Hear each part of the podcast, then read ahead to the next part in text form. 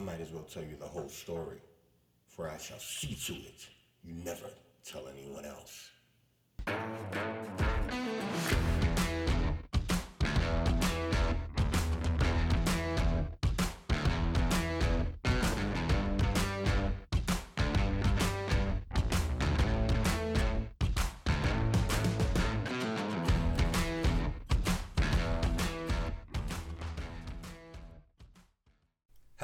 Hello. This is me and my friend Pete, the podcast that explores all things the Amazing Spider Man.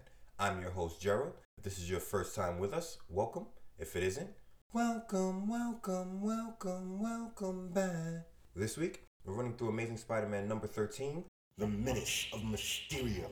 If you haven't already, please like, comment, subscribe, and review as your opinions both good and bad, matter not only to me, but the curious folks outside of our listening community who may be swayed by your opinions to join in. Shout out to the right minders, the big three, the key keepers, and the high council. To you I say I see you and I thank you for your support. And to you all I say, I hope you still have your black ties from the Suit Up bonus episode because we've got a couple of Oscar nods at least in this one. We've got Spidey going mad committing crimes while he sleeps. We've got JJ the Tyrader trading tantrums in for trophies. We've got more smoke in the air than a sight of Uncle Snoop in a forest fire. And we've got action from the Brooklyn Bridge to the moon and back, all crammed in 22 pages. And we've got me. We've got you. We've got no further ado. We've got the Amazing Spider Man, lucky number 13, The Menace of Mysterio. Me and my best friend Pete, old adventures, new critiques. He spins webs, I spin yarns. Kinda kooky, be forewarned. Look out, it's me and my friend Pete. We've got Smiling Stan Lee writing on this one with art by none other than Swingin' Steve Ditko. And letters by Art, it's in the name, Simek. The cover on this beauty, and it is a beauty to be sure, is paneled. And if there's anything I've learned from our adventure, it's that if we've got panels on the outside, on the inside, we've got all types of greatness. So the panels are split into three a large panel dominating the page, and two smaller rectangles of equal size beneath it. In the large panel, we get the Amazing Spider Man and Spidey New Roman above the webs, as always. It's written in a vivid cerulean blue with Spidey costume red in the shadow of the word Spider Man and looks amazing on top of the white negative space it's sitting on, no pun intended. Beneath it, we got action. On stage right, we see our hero, the Amazing Spider-Man. His shoulder blades pressed against the black wall. Spidey's back against the wall. He's probably gonna leap. His left leg is bent and he's on the tiptoes of that foot. His right leg is out in front of him and he's on the heel of that foot. He has his left hand raised over his head and his right by his waist, and both hands are spraying the most amazing invention in the whole world. At our newest Spidey villain, Booyaka Booyaka! That's Mysterio. Mysterio has the finest costume in the whole supervillain game, and I love it because we're gonna see it here and he wears it inside. There's no bait and switch for Mysterio and that's good. He's wearing green full body spandex, neck to foot, with squarish ornamental gauntlets on his wrist that curve outward into sharp points. The green of his spandex is close to pine needle green, but the green of his gloves on the inside of the book is a little lighter, closer to lime green. His costume looks like it's covered in chainmail. On his head, he has a large bowl helmet, his face shrouded inside, and I mean like a fishbowl, upside down on his head. A lot of people I know who know Mysterio lock in on the bowl on his head as his defining quality, but to me, it's in his cape. Mysterio is wearing a cape I always assume is cut from the finest suede. And if you're wondering if he's got an ego or not, the cape is a floor length, lush royal purple with two large clasps front and center holding it in place. The clasp are two light pink diamonds with circles in the middle of both, so that, with how his head is covered, his torso resembles a face. When I first saw this costume as a kid, it horrified me in the best way. Reminded me of those plants with the eyes in them that give everybody trypophobia. You may have heard me mention trypophobia before when I was talking about the spot in the Daredevil bonus episode, Lawyered, here on me and my friend Pete. So here is a man who takes great pride in his supervillainy. He'd be higher up on my style list, but just like Mr. Terrific, he's only got the one look. Sidebar. Just read Amazing Spider-Man number 78.bey, so 78 Beyond, the current issue and the Daughters of the Dragon are on the cover, and Misty Knight is crushing it as usual. Inside, it only gets better. Check it out if you can. Back to. So Spidey is spraying the most amazing invention in the world at Mysterio, who is shrouded in the sky blue mist. His right hand raised, the spider webs disintegrate before it even reaches him. There's a wisp of smoke cutting across his body from stage right to stage left. It's beautiful to look at. Below this to the left, we see Spidey's webbing still works on someone as a white haired man in a green suit and red bow tie stands next to an open safe, staring at none other than our hero, who has his back to us, webbing the guy up. The caption box beside it reads, What's this? Spider Man turning to crime? You're in for a real shock. I'm not. Spidey would never. The panel on the right, we see Spidey's head in profile. He's in a psychiatrist's office staring at another white haired man who's standing next to the couch of spilled secrets and trauma, gesturing for Spidey to lay down. The caption box reads, Ever see a comic max superhero take his troubles to a psychiatrist? You will now. What is going on? Only one way to find out. Let's get into it. Page one opens to the sign of the spider with Spider Man written just inside its borders as usual. Next to it in red, we have the title The Menace of Mysterio. Beneath this, we get a scene you'd have to witness yourself to believe. In a room with yellow light falling on the back wall where a painting sits in its frame above a stylized lamp, there are two men here. One, brown hair, JJP colored suit and orange bow tie. The other, white hair, a brown suit and a green tie. JJP is standing next to, on his left, a large floor safe nearly as tall as he is. Brown suit is laying in front of the open safe as yellow banded money falls down on him from a top drawer of the safe. Yellow bands are for $10 bills and each band above $2 is bundled by the hundred. So the man has $2,000 raining down on him from the safe. Above the safe is a row of books and JJP's left arm pinned to the wall by webbing. His right hand is pinned too and his legs, and brown suit, who's covered in webbing, pinning him to the wall and safe, is laying on the floor. In the foreground, we see the amazing Spider Man doing the unthinkable. He's fleeing the scene, staring over his shoulder with a large, cliched green money bag with a dollar sign on it. The caption boxes are going wild. In a screen caption surrounded by green, it reads Can we believe our eyes? Has the amazing Spider Man turned to crime? The editors sincerely feel that this may well be one of the most gripping tales of the year. And in a red box beneath Spider Man's fleeing left knee, before very long, you are about to meet a startlingly different breed of arch villain. Expect the unexpected when you see Mysterio. We turn the page. Our tale begins with the shocking suddenness of a summer storm as we see. And Spidey is on the move, bursting from the window of a two story building, a large green money bag strapped to his left hip as someone from inside, probably JJP, screams that he's been robbed and calls for the police. So we're at the moment just after Spidey stolen the money from the safe on page one. We're watching Spidey go full on thief. Beneath him on the street below, a guy in green points up at Spider-Man screaming he's getting away as a yellow cab turns the corner. Spidey lands on the sheer wall of the building across from the crime scene and clinging to the sheer wall of the office building, scales it towards the roof as the crowd below says it has to be Spider-Man because no one else can climb sheer walls. That's not true. We've seen Electro climb sheer walls just for the record, but he didn't do it in a Spidey costume, so I guess that counts for nothing. Spidey reaches the top of the roof, and all of the shouting from below has led two police officers to his position. But we know Spider Man can handle two police officers. He sprays a web net from his left hand, not even bothering to turn to face the two B cops, screaming, Watchmen! On the roof! Well, this will take care of them! Tangling the police up before leaping from the rooftop and web swinging away as the cops tried desperately to get free of his webbing. Seconds later, hidden by a slow rolling fog which spreads over the city, blotting out the moonlight, the colorful figure drifts silently to the ground, using a hastily improvised parachute made of thin, strong webbing. And the daring young man on the flying trapeze escapes into the beautifully drawn fog, floating easily to the earth. In the final panel, two police officers stand staring over the edge, saying they never thought they'd say it, but Spider Man has turned to a life of crime. Put out an APB. Spider Man's gone too far.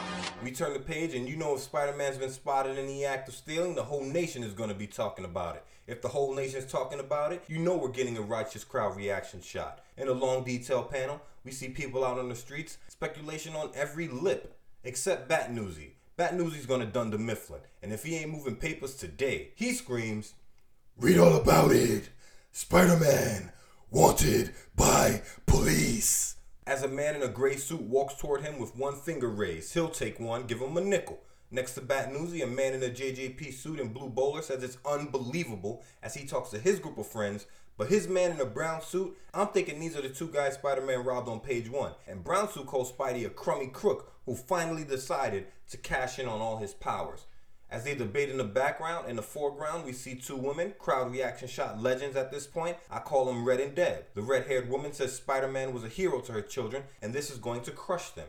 The biggest surprise to me is Deb. She looks like the debutante from the crowd reaction shot in Amazing Spider-Man number 9 when Spidey was being accused of being Electro, who said if Spidey wasn't the electric engine of Ego, why didn't he catch him? Well, Spidey caught Electro and that must have changed her mind because she says that this happening right now, Spidey being a villain, is a great shock to all of us. A guy in an SJB jacket and red cap with the brim flipped up puffs a cigarette with his hands in his pockets as he says, He must be nuts if he thinks he can get away with a one-man crime wave, no matter how powerful he is. As a guy in a gray bowler, green suit, yellow tie says if Spidey has gone rogue, the police are gonna be in for some chop. And in the office of J. Jonah Jameson, publisher of Now Magazine and the Daily Bugle, We see J. Jonah Jameson having the time of his life. His best life is being lived right now. He's got his blazer off, his sleeves rolled up, and he's leaning forward on his desk, pointing at two editors. One wearing a sky blue shirt with glasses and brown hair, the other wearing a yellow shirt with a green bow tie and brown pants. Jameson, a wide smile on his face,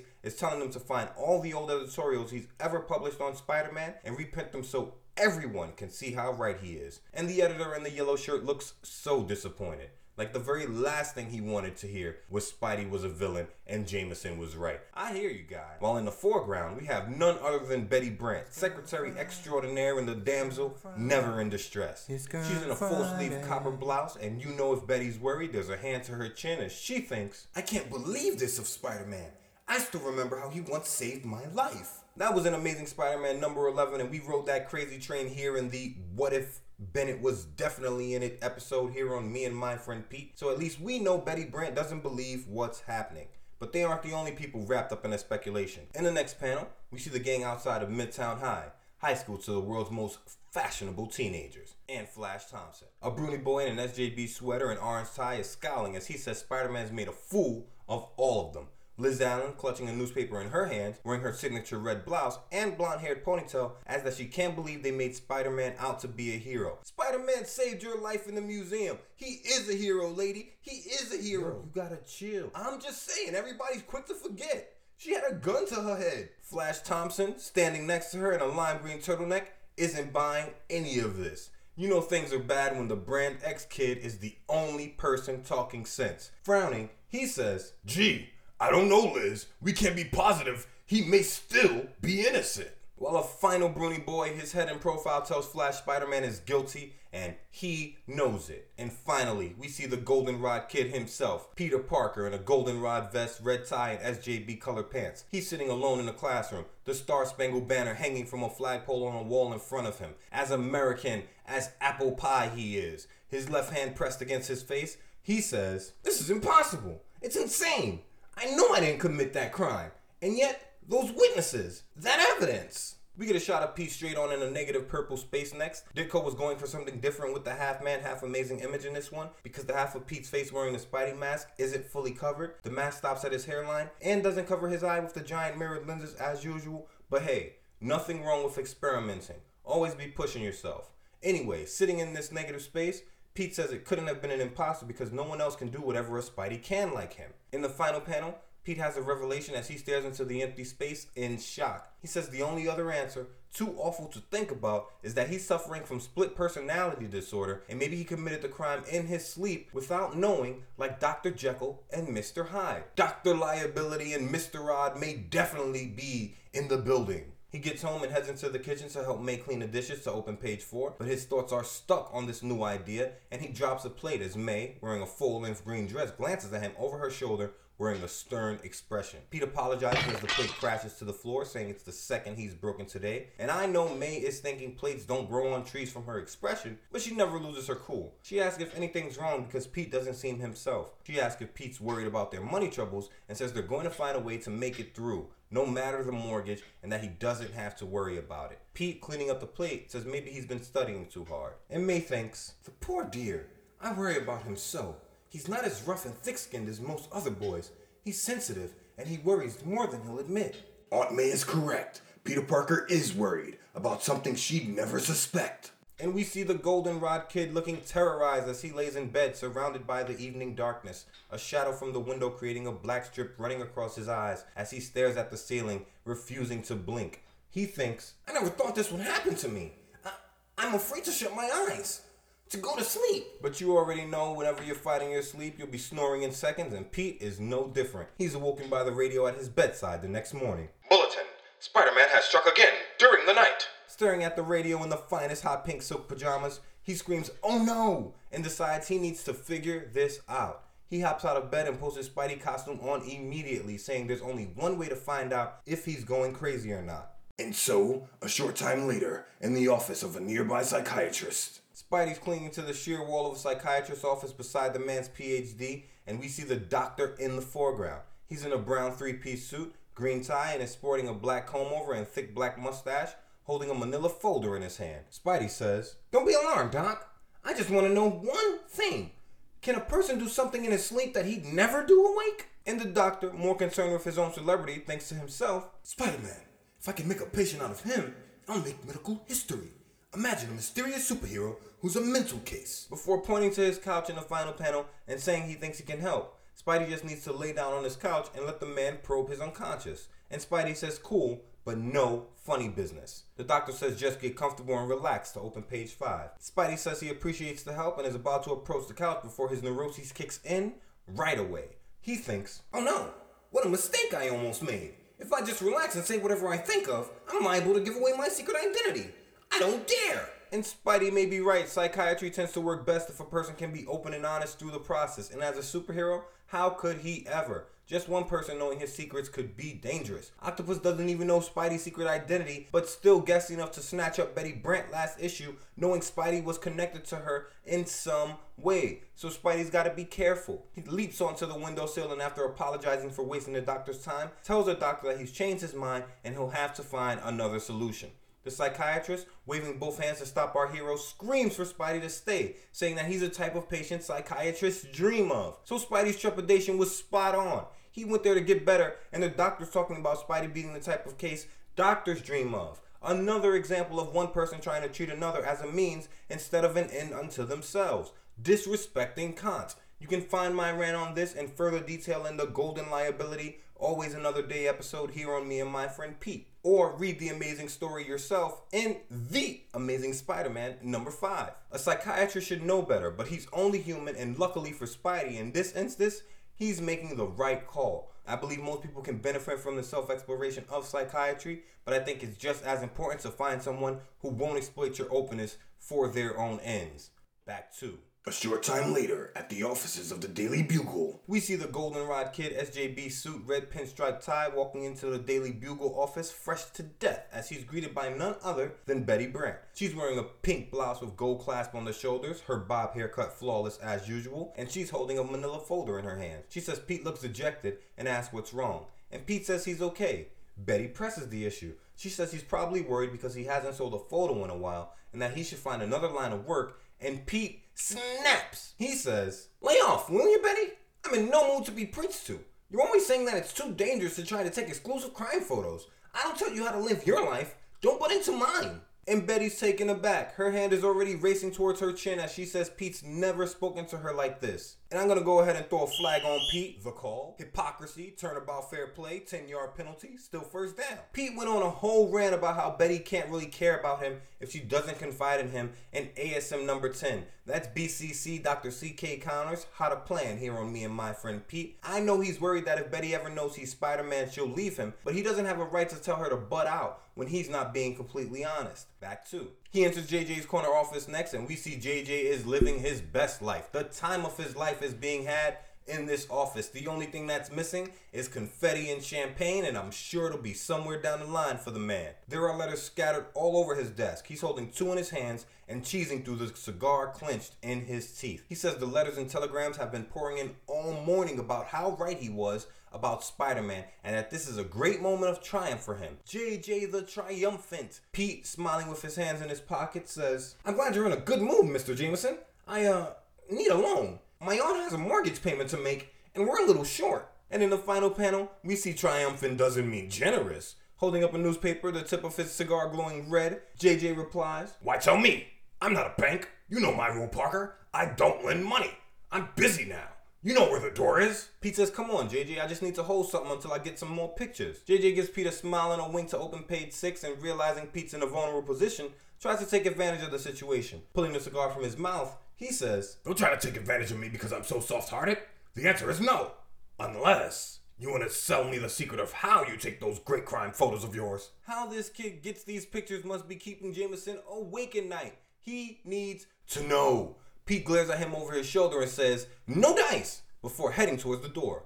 Good for Pete. Being down doesn't mean you're out, and never let a person try to milk your greatest assets when you're at your bottom. Know your worth, you know? You're always worth something. A broken clock is right at least two times a day, and even a garbage gets a steak. Shout out to Hov. Back two. JJ Smile vanishes and he says he knows Pete's got a special camera. While Pete, walking out of the office, says, Thanks for nothing, thinking it'd blow JJ's mind to know the young savant has created a camera mount in his belt. Finally. Pete's getting suited and booted on top of a rooftop in the next panel. He only needs to put on his mask and gloves. He says he knows he shouldn't risk web slinging with the whole city hunting for him, but Aunt May needs that mortgage money and you can't make the donuts on dimes. He's got to do it. He swings down to the street below in the next panel, but before his feet even touch the floor, he's spotted by a brown suited man who screams, Look!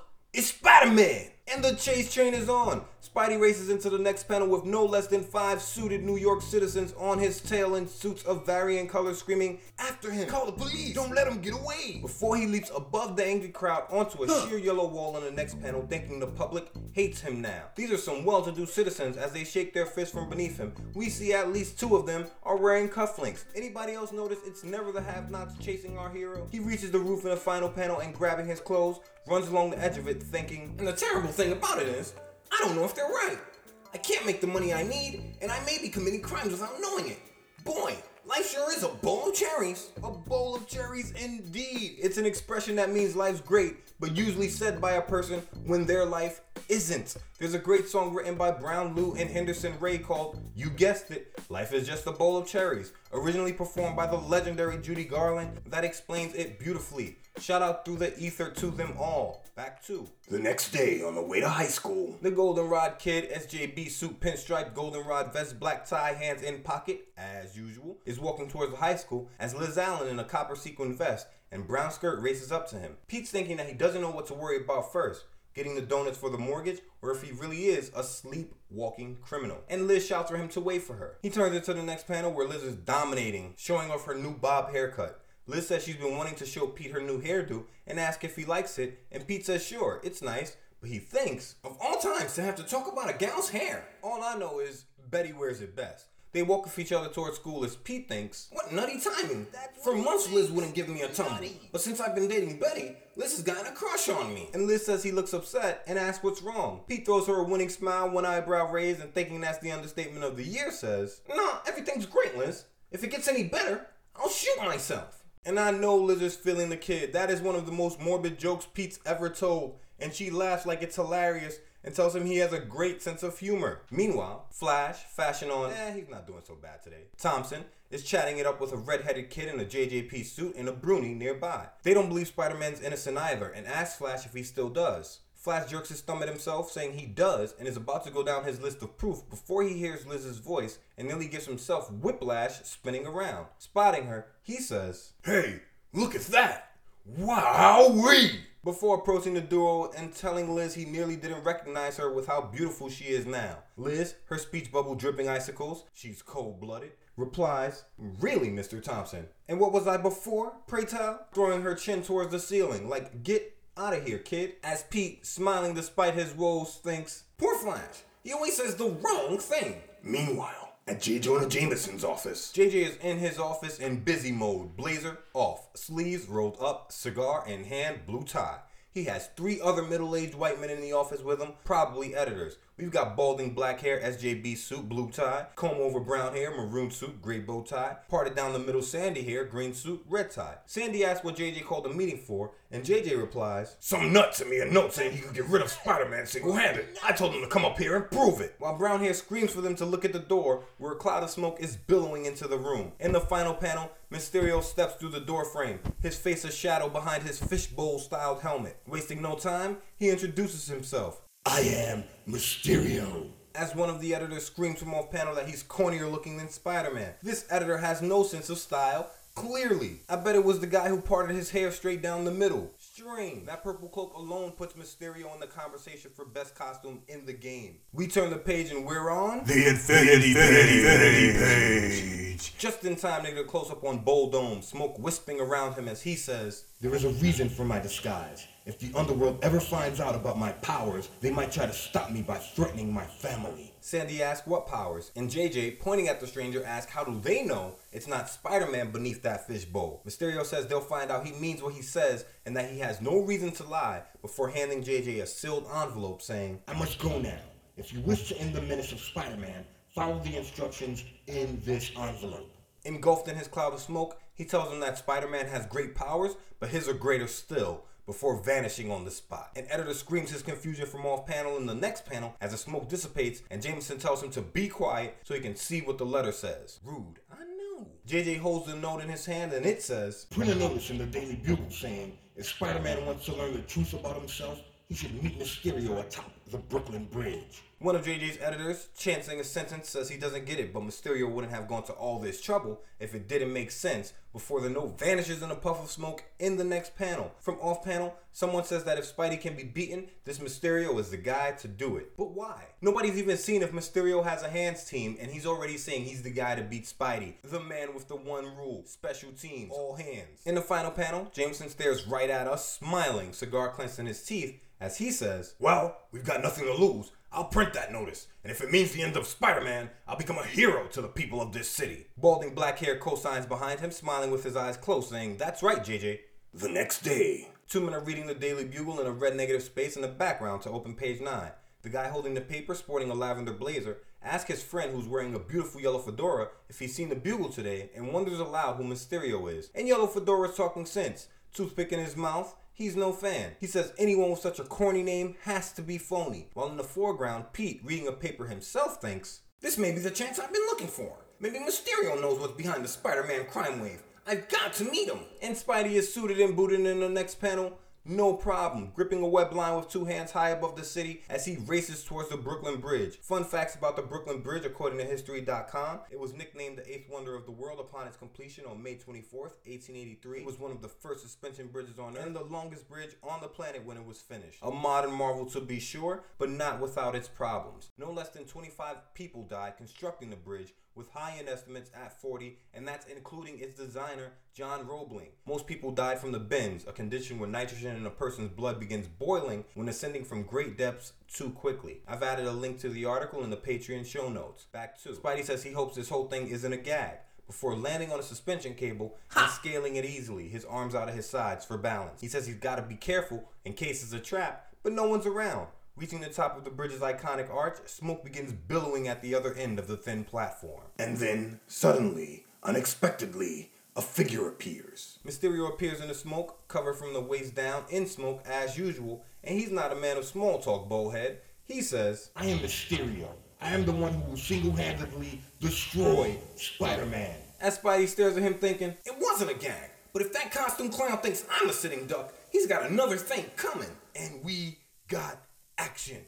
Spidey lunges towards Mysterio on the next panel, spanning the length of the arch. No problem, agility, best ever. But Mysterio, turning his back to the wall crawler, backflips over him easily, a cloud of smoke trailing beneath his feet. He goes straight cliche, saying Spidey's overconfident and his power is greater, before head stomping Spidey in the final panel like he's been training with M. Dot Bison, screaming, See how easily I can avoid your attack while springing behind you and launching one of my own? knocking the golden liability off of his feet. But Spidey eats those and landing on his feet to open page 10, cracks the purple coat of Mysterio in the fishbowl, causing him to fall from the bridge. Spidey asks where Mysterio's tough talk is now, but he broke the cardinal rule of me and my friend Pete. Talking crap before he wins. Before his sentence is even finished, Mysterio's feet latch onto the bridge and he stares up at Spidey from his horizontal position, who wonders how the man is keeping his balance. Before Mysterio pulls a move out of Spidey's bag of tricks and leapfrogs our hero into the next panel where he lands on the suspension cable. Spidey's shocked, Mysterio's not, and he asks the webhead if he really thought he'd drop him with one punch. But it's not that he's durable. In the next panel, Spidey thinks that's what he gets for pulling his punches. But the rules ain't changed. If fists don't work, there's always the shooters. And screaming, well, if a wallop can't beat you, let's see what a web can do. He unloads webbing from both wrists at Mysterio. Mysterio remains unimpressed. holding both his hands out in front of him, smoke wafting up from his feet again. He says his power is greater, and now he's going to prove it. The camera zooms in on his hand, and he goes full on Neo in the hallway, stopping the webbing in midair with a raised hand. His blue smoke hits the most incredible invention on Earth, and Spidey's webbing begins to dissolve on impact. As Spidey thinks, sciency. The web is dissolving, vaporizing, as though it's been sprayed with a fine chemical mist too small for the eye to see. In the final panel, Mysterio, his left hand raised in the floors, engulfed in smokes, taunts Spidey. Too bad, Spider Man. Your puny little bag of tricks is almost exhausted, but there is no limit to my powers. See how easily I can elude you anytime I desire. He said Spidey's bag of tricks is almost empty, and he doesn't even know Spidey's got two tricks in his bag. I call them lefty and righty. They're his fists, and he swings them because he's got them. His Spidey sense ablaze, he rushes headlong into the smoke surrounding Mysterio to open page 11, thinking the bow-headed man of mystery has just made his first mistake. Spidey doesn't need his eyes to do battle. He's gonna go into this cloud of smoke, close them, and go CQC. But once inside the thick, billowy mist, But Spidey's in trouble. His spider sense is tingling, but he realizes something is jamming it up. Engulfed in smoke in the next panel, he thinks he can't give up and starts swinging wildly, hoping that he can land a lucky punch. But if you know Spidey, you know he doesn't have great luck. Only great skill and greater responsibility. Neither save him now, as Mysterio cracks his head back with a phantom punch. Spidey takes another blind swing, and this is page 11, panel 5. If you see the punch Spidey threw, Mysterio's head would have come clean off if Spidey connected, meaning Spidey has thrown caution to the wind, but Spidey doesn't connect. He thinks, he's gotta be near me somewhere. I'll keep swinging. He planned every detail of this fight, even finding a way to jam my spider sense. Before Mysterio lets loose a barrage of fists in the next three panels, Spidey can take a punch, but unguarded, he's a sitting duck, and Mysterio unloads a barrage of fists for the next three panels. Just special teaming the old webhead who thinks his head jerked back in the final panel that Mysterio does seem to have powers as great as his. Spidey still fearless though, and he dives backwards away from the smoke off of the Brooklyn Bridge towards the East River below to open page 12, thinking he can't take any further punishment. Then, as Spider Man hits the water below, the dramatic figure of Mysterio appears once again through the billowing mist. Mysterio, standing in his smoke cloud, staring down at Spidey, says, as so many others have before, that if Spidey can't stop him, nothing can. While he's gloating from the top of the Brooklyn Bridge, a helicopter arrives on scene, and from inside the chopper, a dispatch comes through. Spider-Man has been defeated by Mysterio. We are proceeding with Operation Pickup. The police sure show up fast when Spidey's the villain. They circle above our hero in the whirly bird as Spidey, spotting the chopper, spins a helmet to trap air and dives beneath the surface of the water. Spidey climbs out of the East River onto a pier a few minutes later, thinking, Well, one thing is certain. A defeat like this will sure keep me from ever getting too conceited. A little humility keeps the best ever on the right side of justice. I believe it, and I respect that self awareness. In the final panel, we see Pete, his mask removed, sitting on his bed, and he's thinking the day wasn't a total loss because he's learned the answers to something that's been bothering him. Pages 9 through 12, whew, BEA, beautiful storytelling visuals from the swingiest Steve Ditko. Page 13 opens to a sickening parade of honor being thrown from Mysterio. Standing in the back of a cherry red drop top with yellow trim, he holds his hands up triumphantly as the car drives down the most expensive avenue on earth, Fifth Avenue. Not to be confused with Fourth Avenue or Sixth Avenue. Just Fifth Avenue. On both sides of the crossway, we see hordes of people carrying signs and cheering. One person screams Mysterio deserves this parade because there's finally someone who can beat Spider-Man. A person on the opposite side of the street screams, Hooray for Mysterio! Spider-Man won't dare pull any more crimes in this city now! And again, you know the world's topsy-turvy if only the Brand X kid is talking sense. We see Flash Thompson standing in a crowd with a red-haired kid standing next to him stage right, and none other than Peter Parker on stage left. Red asks Flash if he still thinks Spider-Man's so great, and Flash replies, holding his hand up to wave away the kid's comment, without hesitation, Darn right I do. Mysterio's just a big publicity hound. If you ask me, my dough is still on Spider Man. Pete, enjoying this moment, says, You know something, Flash? You're not as dumb as you look. In fact, you're okay, fella. And Flash snaps, jabbing a finger in the Goldenrod kid's face. He says he doesn't need Puny Parker to co-sign anything he says, and adds that while they're talking, Pete needs to stay away from Liz because she's his girlfriend. And Pete's unbothered, of course. He says that's no problem, that Flash can have her, but reminds Flash that Liz doesn't seem to think they're dating. A short time later, at the office of J. Jonah Jameson, JJ, surrounded by staff, has none other than Mysterio beside him as Pete looks on behind the bull headed savior. Mysterio's a tall guy.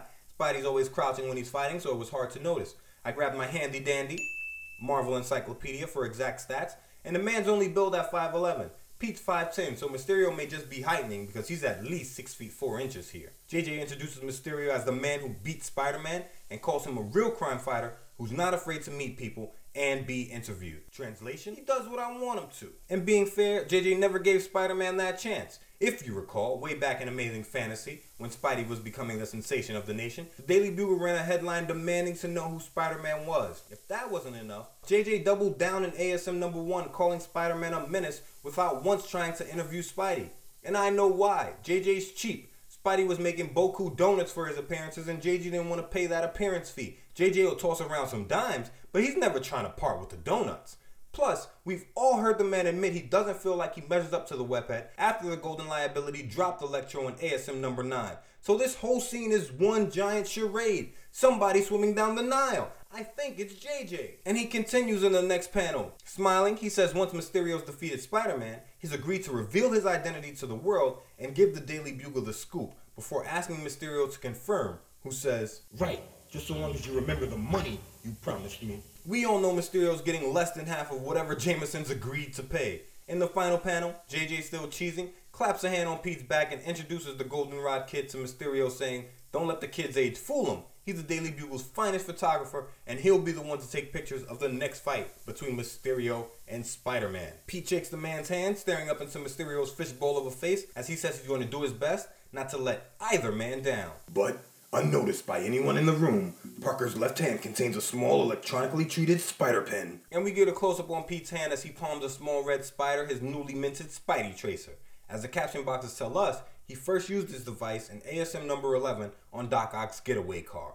Pete does a little sleight of hand. While nobody's looking, he pins the tracer on Electro's purple suede cloak, ruining the suede in that area. But a Spidey's gotta do what a Spidey's gotta do, and something's not right about this purple cloaked Mysterio. And smiling to himself with Dick Ditko's experimental Spidey Pete face on display, thinks Mysterio's more than meets the eye, and he's just a cat to figure out what. Did Spidey inspire the Transformers tagline? I can't be deconvinced. Pete leaves Jameson's office, all smiles at his trickery, and Betty, in a pink dress, notices right away. She asks if Pete's celebrating Spidey's defeat as well, and Pete says not exactly. Hunched over, he races out of the office screaming over his shoulder that he's not sure Spidey's been beat yet. Betty, hand to nervous chin level on collarbone right now, thinks to herself, hmm, he's never been so anxious to leave me before. Can he have met another girl?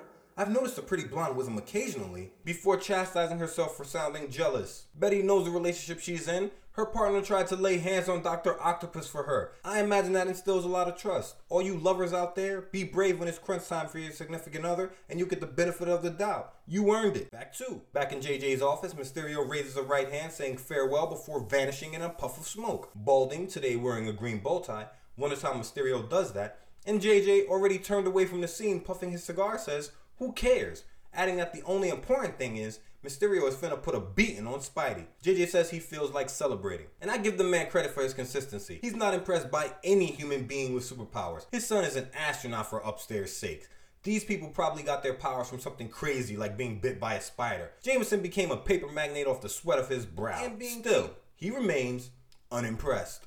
In the final panel, we get a caption box. But Jameson might not feel so triumphant if he could see a dramatic figure on a nearby rooftop, waiting to receive the electronic signal from his hidden spider pen. And Spidey, suited and booted on a rooftop under the cover of darkness, his spying device, as he calls it, in his hands, gets a hit on his spider tracer, and Spidey's on the move. Within minutes, a piercing spider signal flashes in the night outside of a TV movie studio building. And we get a gorgeous panel of Mysterio, his right hand up shielding his fishbowl head, blanketed against the warehouse and the crimson sign of the spider, as Spidey from off panel screams for Mysterio to hold it. They've got unfinished business to take care of. Translation, it's time for the showdown. And we got action. Mysterio, initially caught off guard, regroups immediately in the next panel and in seconds is covered once more in his signature cloud blue smoke. Spidey dropping down in front of him asks if Mysterio really thought Spidey would let him choose their next fight. Mysterio replies, Bah! It doesn't matter where we battle. I can beat you here as I did on the bridge before. And Mysterio proves it. Spidey leaps into the blue smoke once more. The kid ain't learned. And Mysterio goes to work. Before Spidey gets one punch off, Mysterio begins clobbering him with phantom punches. He jerks Spidey's head back in panel 3, cracks our hero beneath his left armpit in panel 4, as Spidey throws his hands up a second too late to dodge. Mysterio finishes Spidey off with a resounding strike to the back of the head that drops Spidey to all fours. the whole time explaining that his Dole's Spidey spider sense joining the great tradition of Spidey villains who uses Spidey's Spidey sense against him. Spidey on his butt covered in mist, realizing he's licked, says, Okay, I get the message. I can't cope with your bag of tricks, but it meant one thing. It was you who committed those crimes disguised as me, wasn't it? And Mysterio, his body half concealed in smoke, replies, Of course. Only I have the genius to imitate, in fact, to improve upon your own powers. In the final panel, his bold head and suede cape drawn into the caption box, he starts monologuing. He starts monologuing. He says, I might as well tell you the whole story, for I shall see to it that you never tell anyone else. I used to be a movie stuntman, and then I became a special effects man for TV movies. I designed all sorts of costumes and props. Then I got the idea of imitating you. And we see Mysterio minus his mask in a pink full sleeve shirt. He's got a bowl haircut and high cheekbones and a wide mouth. He kind of resembles the great Leonard Nimoy of Star Trek fame, who played Spock in the original series. Shout out to the legendary Leonard Nimoy, Through the Ether. A thank you isn't nearly enough, but it'll have to do. Back to Mysterio unmasked has his right hand pressed on his table and is clutching a newspaper in his left with a simple headline Spider Man, with no hyphen between Spidey and Man. Please print the hyphen. All around Mysterio are sculptures, a Yeti standing on one foot, a robot with a double A battery shaped head, a green sculpture that looks like Zorak from Space Ghost, the lone locust of the apocalypse himself. On the shelf behind Mysterio, we see a model tank sitting next to a model volcano. The man's got some skills. I spent many long weeks studying all your powers, all your abilities, everything that was known about you. I was sure I could duplicate your feats. And now, Mysterio, his back to us as he sits in a chair in his studio, is staring at a wall as he studies images of the web slinger with a sketch pad in his hand. There's a large image of Spidey's eyes with notes about the mirrored lenses and how Spidey can see out, but no one can see in. A full body image of Spidey is pinned to the wall next to the Spidey eye with a paper beneath it with outlines of Spidey's webbing. Using all the skill I had acquired designing movie props, I made a gun which fired a nylon cord resembling your own web. I designed shoes and gloves with special suction cups, enabling me to cling to walls. And Mysterio has been busy clinging to a sheer wall with his feet and right hand. He sprays webbing from a small spray bottle with his left, saying nobody will ever know he's not the real Spider Man in a perfectly replicated Spider Man costume. My plan seemed perfect. I could commit all sorts of crimes, and you would get the blame. But then I got a still greater idea. I would create a separate identity for myself. I call myself Mysterio, and then I battled you. When I defeated you, I'd be a national hero, so no one would know that Mysterio is both the criminal and the conqueror. We get a gorgeous long panel of Mysterio showing off his gear and Ditko showing off his art as Stan the Man gets sciency behind the scenes with the words. First, Mysterio in profile, his head bold, but we can see his face from the side. My helmet is based on the principle of your eyepieces. I can see out, but no one can see in. Next, his gloved lime green hand wisps of smoke coming from three dark green cylinders at his wrist. I created a fine spray made of specially treated acid, which was for the sole purpose of dissolving your web if you should ever use it against me. And finally, his boots, dark green. All along the boots between the shank and footbed, the area that connects the top of the boot with its sole, we see little holes. At the front of the boot, the small holes are emitting Mysterio's signature blue smoke. On the soles of his feet, Mysterio's attack springs along the front and the back. The bottoms of my boots contain chemical smoke ejectors as well as magnetic plate springs, which enable me to duplicate your own amazing leaps. Back in the present, Mysterio, suited and booted in all his glory, a clenched right fist, ends his monologue. Even my name, Mysterio, was created to instill awe and fear in the hearts of my enemies. I was able to see you within my protective cloud because I have a built-in sonar device which aids me at the same time as it jams your own spider sense. But in the final panel, we see Oscars need to be handed out all around. First, best special effects for Mysterio himself. Well, of course, it's so obvious. He's so hot right now. Then, the award for best actor in a guest appearance goes to none other than the golden liability as captivated audience member number one in the Mysterio monologues. Spider Man has been sitting here the whole time, listening intently, with a tape recorder raised in his left hand. He's been hamming it up since he jumped into Mysterio's smoke cloud 10 panels ago. The old rope-a-dope, or the old take a licking and keep on ticking offensive, or the old cross-deck mic checked 1212 skidoo, to be known hereafter as the Zingaroo Shuffle. All those people amazed by Mysterio's quote unquote sorcery, and Spidey saw the science behind it the whole time. The Amazing Spider-Man proving that there's more to superhero work than letting fists fly. Sometimes it pays to listen. Keep talking. Mysterio, both fists clenched, is unimpressed. Surrounded in smoke, he says, A miniature recorder? Bah! It will do you no good. I'll destroy it. after I've defeated you. And we got action! Spidey, agility on best ever, backflips out of Mysterio smoke cloud to open page 17, screaming. Not this time, Mysterio. Remember one thing your power is artificial, but mine is natural. Before speeding around the cloud of smoke and into the next panel, thinking he has to circle around the mist to find Mysterio and screaming he'll bet on his powers any day of the week, plants his feet and starts swinging wildly into the cloud of smoke, thinking he can't lose his advantage and that Mysterio has to be nearby. Before he connects in the most beautiful panel I've seen so far on our journey aboard this crazy train. I'm posting this up on the Patreon page because me just describing it does little justice. Try, fine. My brush, please. In a long, horizontal panel. Spidey, facing us, half his face in Mysterio smoke as it fills the space between them, has thrown a wicked right hammer cross into the cloud and connected with Mysterio, who is flying out of the other side beneath a large red sound effect of wham. Spidey's hit this man so hard that he's flown through the smoke he's created. Both arms bent back like he's impersonating a bird, and he believes he can fly, I'm sure. I'm gonna go ahead and hand the brush back to the GOAT Spidey artist and let him get back to work. Then, as Mysterio goes sliding along the floor into the next door studio, And Mysterio hits the floor and tumbles end over end into the final panel past the red shirted director who screams quiet on the set before having to bound out of the way as Mysterio skids to a stop in front of a camera dolly. The cameraman,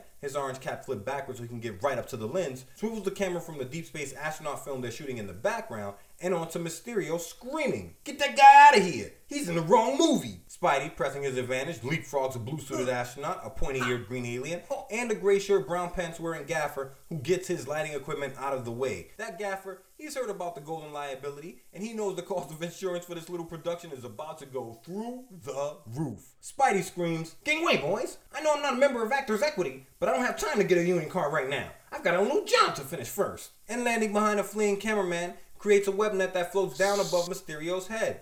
Mysterio sets his feet and says this is no problem. He's handled the webbing before and raises his arms above his head to dissolve it with smoke. But Spidey was acting again. He leaps the length of the room a good 20 feet in one jump and slams his left fist into Mysterio's waist, screaming, Thanks, fella. I hope you do that to give me a chance to wallop you. And Mysterio's on the move. He bounces up from the floor, smoke billowing from his spring loaded boots, into the next panel, telling Spidey he lives the stuntman's life, so he knows how to roll with the punches, saying his spring boots are going to frustrate Spidey again. When did they frustrate Spidey before? No clue. Spidey hit this man so hard through the smoke, Mysterio's gained false memories. We just gotta go with it. We gotta we gotta roll with it like we're a stuntman. Back to Mysterio lands on a red moon suspended by a thin cable from the ceiling in the next panel, with Spidey on his tail, gripping the pink rings of a gray Saturn and sticking with the chase. Mysterio leaps from the moon onto a rocket ship in the final panel and hurls the red moon at Spidey, but misses wide above the right side of the wallcrawler's head as Spidey leaps from a planet towards the bull-headed villain.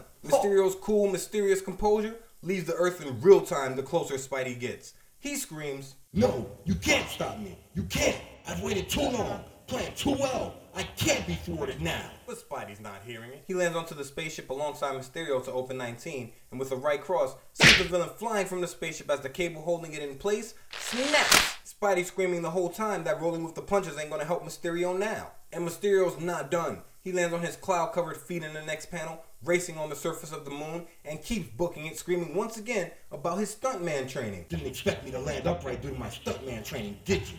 Spidey, remembering the line he had to wrangle last issue, opens his arms wide and leaps from the spaceship towards the purple caped illusionist in hopes of mounting him, screaming, Nope! I'm overwhelmed. I don't see how little untalented me will ever defeat a genius like you. Another great panel follows this one as Mysterio catches Spidey in midair and Judo flips him over his shoulder. It's a fancy dance, saying he still has a few tricks up his sleeves. But Spidey, feet overhead, is the best there is at what he does. And in case you haven't heard, that's agility. He hits the floor and in no time at all has bounced from the floor of the makeshift moon onto a protruding crater before leaping off of that and onto the ceiling dodging Mysterio, who's picked up a light stand to attack with. Spidey moved so fast, Mysterio barely had a chance to lift the lighting before he's lost sight of the webhead, who is now backflipping above the set background, illuminated oh. with stars. And through the wood paneling behind it into the next panel, bursting through the stars with both arms wide towards a startled Mysterio, screaming, You picked on the wrong guy when you tried to frame me, Mysterio. You should have found some easy victim, like the Human Torch, for instance. Clearly, Spidey and Torchy have some unresolved issues.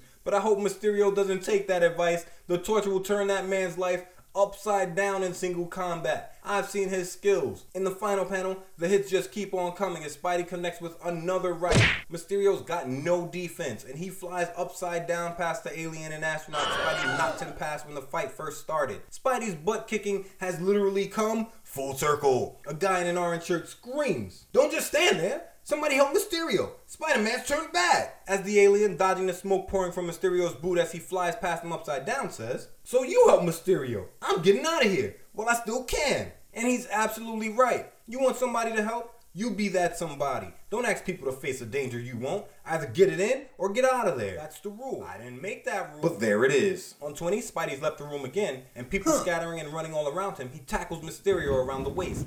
The gaffer, knowing the movie has just become uninsurable, screams that he's going to call the police, and Spidey, quoting fourfold Oscar nominated 1936 film The General Died at Dawn, starring Gary Cooper and Madeleine Carroll, screams, You do that little thing! And that little thing is a big thing to be sure. Mysterio, trying to shake Spidey loose, says he hasn't won yet, and in no time he's covered in his smokescreen once more. But Spidey's ready for it this time taunting Mysterio by telling the man he doesn't learn as the illusionist disappears behind a cloud of smoke. But Spidey, focusing on Mysterio's cape, has gotten sciency. He screams, Your concealing smokescreen won't help you while I can use my spider sense, and you can't stop me from using it if I smash your jammer. Like this! Before ramming his fist into the trypophobic eye of Mysterio's cape on the right side. And Spidey's guessed correct. He throws a left straight punch in the next panel surrounded by smoke and connects, knocking the man of mystery, Caped Faux Vader, the purple and green machine, Out cold. the whole time telling the walking fishbowl that putting him down is the best favor he could ever do for him. Spidey leaps from the smoke onto a scaffolding in the next panel where we see he's managed to kill all his birds with his huge set of stones. Retrieving his camera from a web line dangling above the wooden structure, he thinks, I must have forget to take my automatic camera, which I hung on a piece of webbing up here to catch all the action. And strapping it back into his utility belt, leaps back into Mysterio smoke, his spidey sense on tingle. 21 opens with our hero, Mysterio draped unconscious over his shoulder, racing towards the exit using his spidey sense as a guide and the illusionist's own smoke for cover. And when the strange mist finally clears, The gaffer, alien, and a green shirted man wonder where Spidey and Mysterio got off to as the director, his chest hairs bursting from his shirt, rounds on the cameraman for not recording the greatest action sequence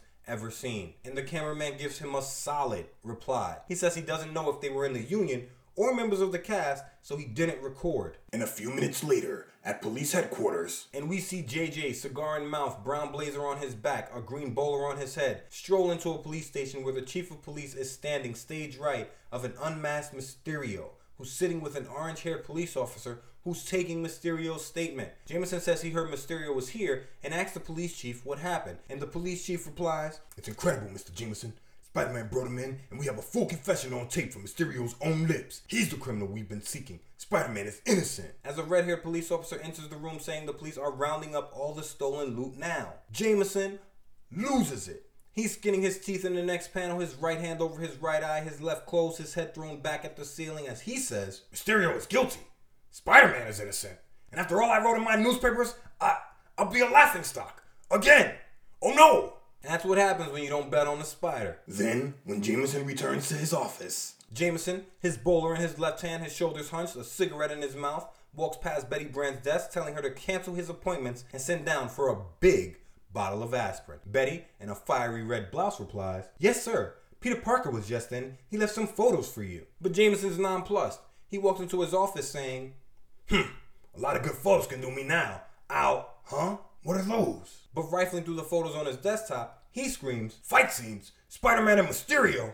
Before grabbing up the photos on the final panel, the smile returns to his lips. He is overjoyed. That lucky Parker. He must have been there just at the right time. These pictures are perfect for the front page. I'm saved. Stop the presses. We're putting out an extra. But that's not luck. Pete doesn't have good luck. Just great skill and greater responsibility. JJ says to stop the presses because they're putting out an extra, and I imagine someone called Bat Newsy and told him there were going to be dimes to be made. Jameson sits down at his desk to open 22 and immediately goes miser mode, saying he'll write a check out for Peter Parker so the kid won't have to worry about his mortgage now. He calls himself generous, saying he's going to pay the kid half of what the photos are worth. I thought you said this man knows words. That is not generous. I said he was cheap too. True. Before Jameson can write anything, Spidey web swings into the window asking if JJ's got time for a visitor. He lands on the paper magnate's desk in the next panel as Jameson falls back into his chair. It's a nice chair, purple, very regal. Spidey, hunched over, his right fist curled, his left pointing at JJ, says, I just dropped by to congratulate you on a perfect record. So far, you've been 100% wrong about me. I've got to hand it to you. I'll bet it's not easy to make a fool out of yourself all the time. As JJ and shock asks what Spidey's gonna do.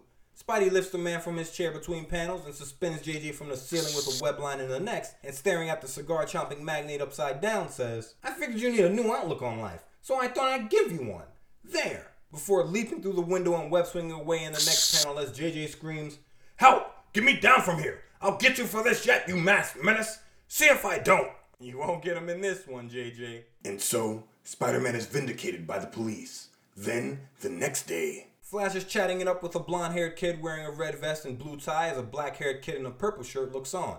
Blondie says it looks like Flash was right all along about Spider Man. Flash, jerking his thumb at himself, says he's right about everything before asking Pete, passing by in the foreground, if now he's satisfied that Spidey's the greatest guy around. Pete was agreeing with him at the parade. This kid's got the memory of a goldfish. He needs the fishbowl helmet more than Mysterio. But Pete plays along. He replies, Heck no, Flash. Personally, I still wouldn't trust him any further than I control. Minutes later, we see Spidey web swinging high above New York towards a water tower in the final panel, as he says, Poor Flash, if he only knew the real identity of his favorite hero, it would be worth anything to tell him someday, just to watch him explode. Beneath this, we get a caption box. but that day is still in the future, and until then, fate has many more surprises in store for Spidey. Next issue, we present another book length adventure with an unexpected guest star. We think you'll like it, so we'll see you then. And we're out. Mysterio is a great villain, bombastic, egotistical, and just condescending enough to put an itch of annoyance behind the all he hopes to garner. I can't wait for his return, and it won't be far away. JJ in this story is hilarious. I love seeing him being completely hypocritical and having nowhere near enough self awareness to realize it. The pacing in this masterpiece, pitch perfect. And Spidey's Zingaroo Shuffle was a thing of beauty. Put that trophy on your mantle, Pete. You earned it. That's the main episode this week, and that's true. That's the main episode, but there is more me and my friend Pete available for your listening pleasure right now. If you support the show on patreon.com slash HSPP, patrons get a bonus show every week where I run through comic books from all over the multiverse, past and present, from Marvel to DC to all points in between. If we got comics, we've got history, and I'll be your guide through it all. Join me. Head over to patreon.com slash HSPP and sign up to the Key Keeper or High Council tiers now. For patrons who sign up before we get to the season finale at episode 25, you'll receive a High Society pin as a thank you. And with all that said, thank you so much for listening. I had a fishbowl blast, and I hope you did too. Please shoot the podcast a follow on Apple Podcast and Podbean if you haven't. We need all the support we can get. And a very special thanks again to the Right Minders, the Key Keepers, and the High Council. Your support is the engine behind this wonderful, crazy train we're on, and I'm truly, truly grateful you let me be the conductor. And as always, please take care. Please think of the world and be true to yourself. And remember, with great power, you already know the rest. Make sure you're being responsible. I'm out of here.